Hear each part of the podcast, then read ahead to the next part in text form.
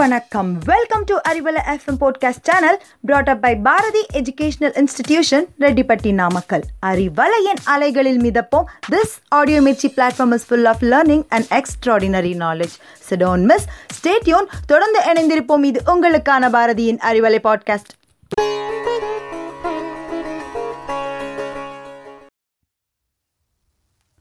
அனைத்து உள்ளங்களுக்கும் அழகிய வணக்கம்.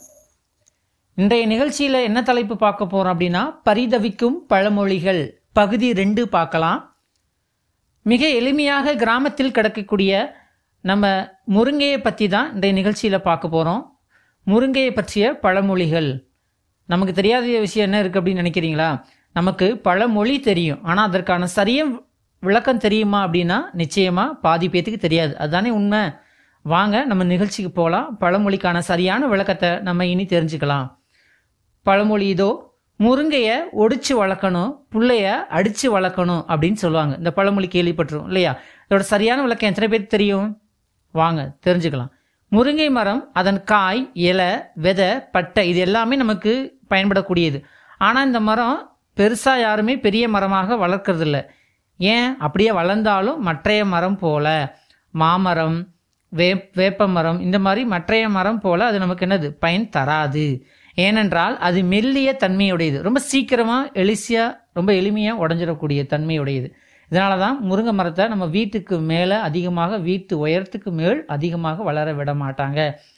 ஒருவேளை யாரும் தெரியாமல் ஏறிட்டாங்க. சின்ன குழந்தைகள் எதுவும் தெரியாமல் ஏறிடுச்சு அப்படின்னா உடஞ்சி விழுந்துரும். காயம் ஏற்பட்டுரும். மரமும் தாங்காது.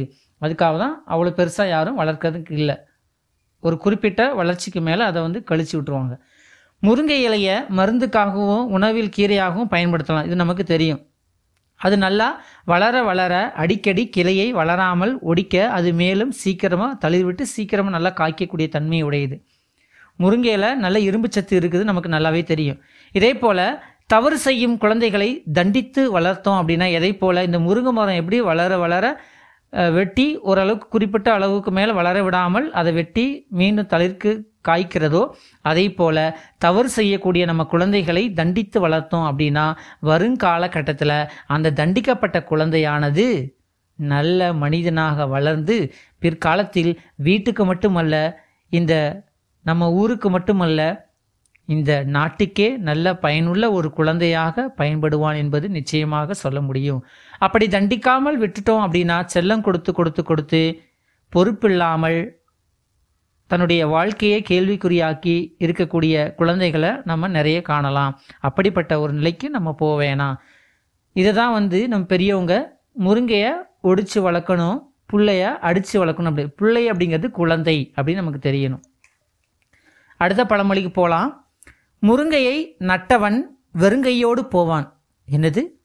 முருங்கையை நட்டவன் வெறுங்கையோடு போவானா? இது என்ன புதுசாக இருக்க பழமொழி. ஏன் சொல்கிறாங்கன்னு தெரியலையே? அப்படின்னு யோசிங்க யோசிச்சுட்டே இருங்க. தொடர்ந்து இணைந்திருப்போம். இது உங்கள் விருப்பமான அறிவலை பண்பலை ரெட்டிப்பட்டி நாமக்கல். முருங்கையை நட்டவன் வெறுங்கையோடு போவான். ஏன் சொல்கிறாங்க தெரியுமா? இந்த பழமொழிக்கு தவறான அர்த்தம் புரிந்து கொண்டு பல வீடுகளில் முருங்கை மரத்தை வளர்க்கறதை விட்டுட்டாங்க. அது கிராமத்தில் சொல்லவே வேணாம். எதற்கெடுத்தாலும் ச சடங்கு சம்பிரதாயம் இந்த மாதிரிலாம் நிறைய பார்த்துட்டு நம்ம அதை செய்வதே கிடையாது. பழமொழி சொன்னால் என்னது? அனுபவிக்கணும். ஆராயக்கூடாது அப்படின்லாம் சொல்லுவாங்க. ஒருவர் முருங்கை மரத்தை வீ மீட் வீட்டில் வளர்த்தாங்க அப்படின்னா அவருக்கு பூ காய் இலை பிசின் இது எல்லாமே ரொம்ப பயன் தரக்கூடியதான். இல்லைன்னு நம்ம மறுக்க முடியாது. முருங்கை இலை உடலை இளமையோடும் ஆரோக்கியத்தோடும் வைத்துக்கொள்ள ஒரு சிறப்பை சிறப்புமிக்கதாக இருக்கிறது. இதனை தினந்தோறும் யாரெல்லாம் உணவில் அதிகமாக சேர்த்துக்கிட்டு வராங்களோ அவங்களுக்கு ரொம்ப கிழட்டுத்தன்மை கிளப்பருவம்னு சொல்லுவோம் இல்லைங்களா? நரை அந்த நரைமுடி வந்து தோல்லாம் வயதானதுக்கப்புறம் சுருங்கி இருக்கக்கூடிய அந்த மாதிரி தோல்லாம் சுருங்கி இருக்கும். அவர்களுக்கு யாரெல்லாம் இந்த முருங்கையை சேர்த்து கொண்டு வராங்களோ உணவில் அவர்களுக்கு இந்த கிளப்பருவம் எய்தாலும் கூட குச்சி ஊன்றாமல் நம்ம வயதான தாத்தா பாட்டியெல்லாம் பார்த்துருப்போம். குறிப்பிட்ட ஒரு வயசுக்கு அப்புறமா அவங்களால எழுந்து நடக்க முடியாது. எழுந்து நடக்கிறதுக்கு எது உறுதுணையாக இருக்கிறது? ஒரு ஸ்டிக் வச்சுருப்பாங்க. கையில் குச்சி வச்சுருப்பாங்க நம்ம பார்த்துருப்போம். அந்த குச்சியை வச்சு தான் மெல்ல மெல்ல அப்படியே நகர்ந்து போவாங்க மற்ற ஒரு இடத்துலேருந்து மற்றொரு இடத்துக்கு. அப்படி வயசானாலும் கூட குச்சியே ஊன்றாமல் எந்த ஒரு துணையும் ஊன்றுகோல் இல்லாமல் குச்சி ஊன்றாமல் வெறுங்கையோடு நடந்து செல்லக்கூடிய வலிமை எங்கிருந்து நமக்கு கிடைக்கும்? இந்த முருங்கையிட்டது நமக்கு கிடைக்கிது. இதைத்தான் நம் முன்னோர்கள் என்ன சொல்கிறாங்க அப்படின்னா முருங்கையை நட்டவன் வெறுங்கையோடு போவான் என்று சொல்லி வைத்தார்கள். இப்போ புரியுதுங்களா? முருங்கையை நட்டவன் வெறுங்கையோடு போவான் அப்படிங்கிறது என்னது? வெறுங்கையே.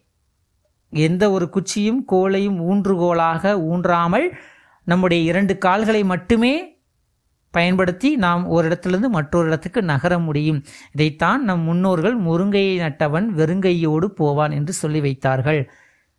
எனவே முருங்கையை நட்டு வெறுங்கையோடு நடப்போமா? ஆரோக்கியமாக வாழ்வோமா? ஓகே. சரின்னு சொல்கிறது புரியுது. நாமும் அதை நடைமுறைப்படுத்துவோம். மீண்டும் அடுத்த நாள் அடுத்த நிகழ்ச்சியில் உங்களிடமிருந்து சந்திக்கும் வரை விடைபெறுவது உங்கள் ஒருவன் விஸ்வநாதன். நன்றி.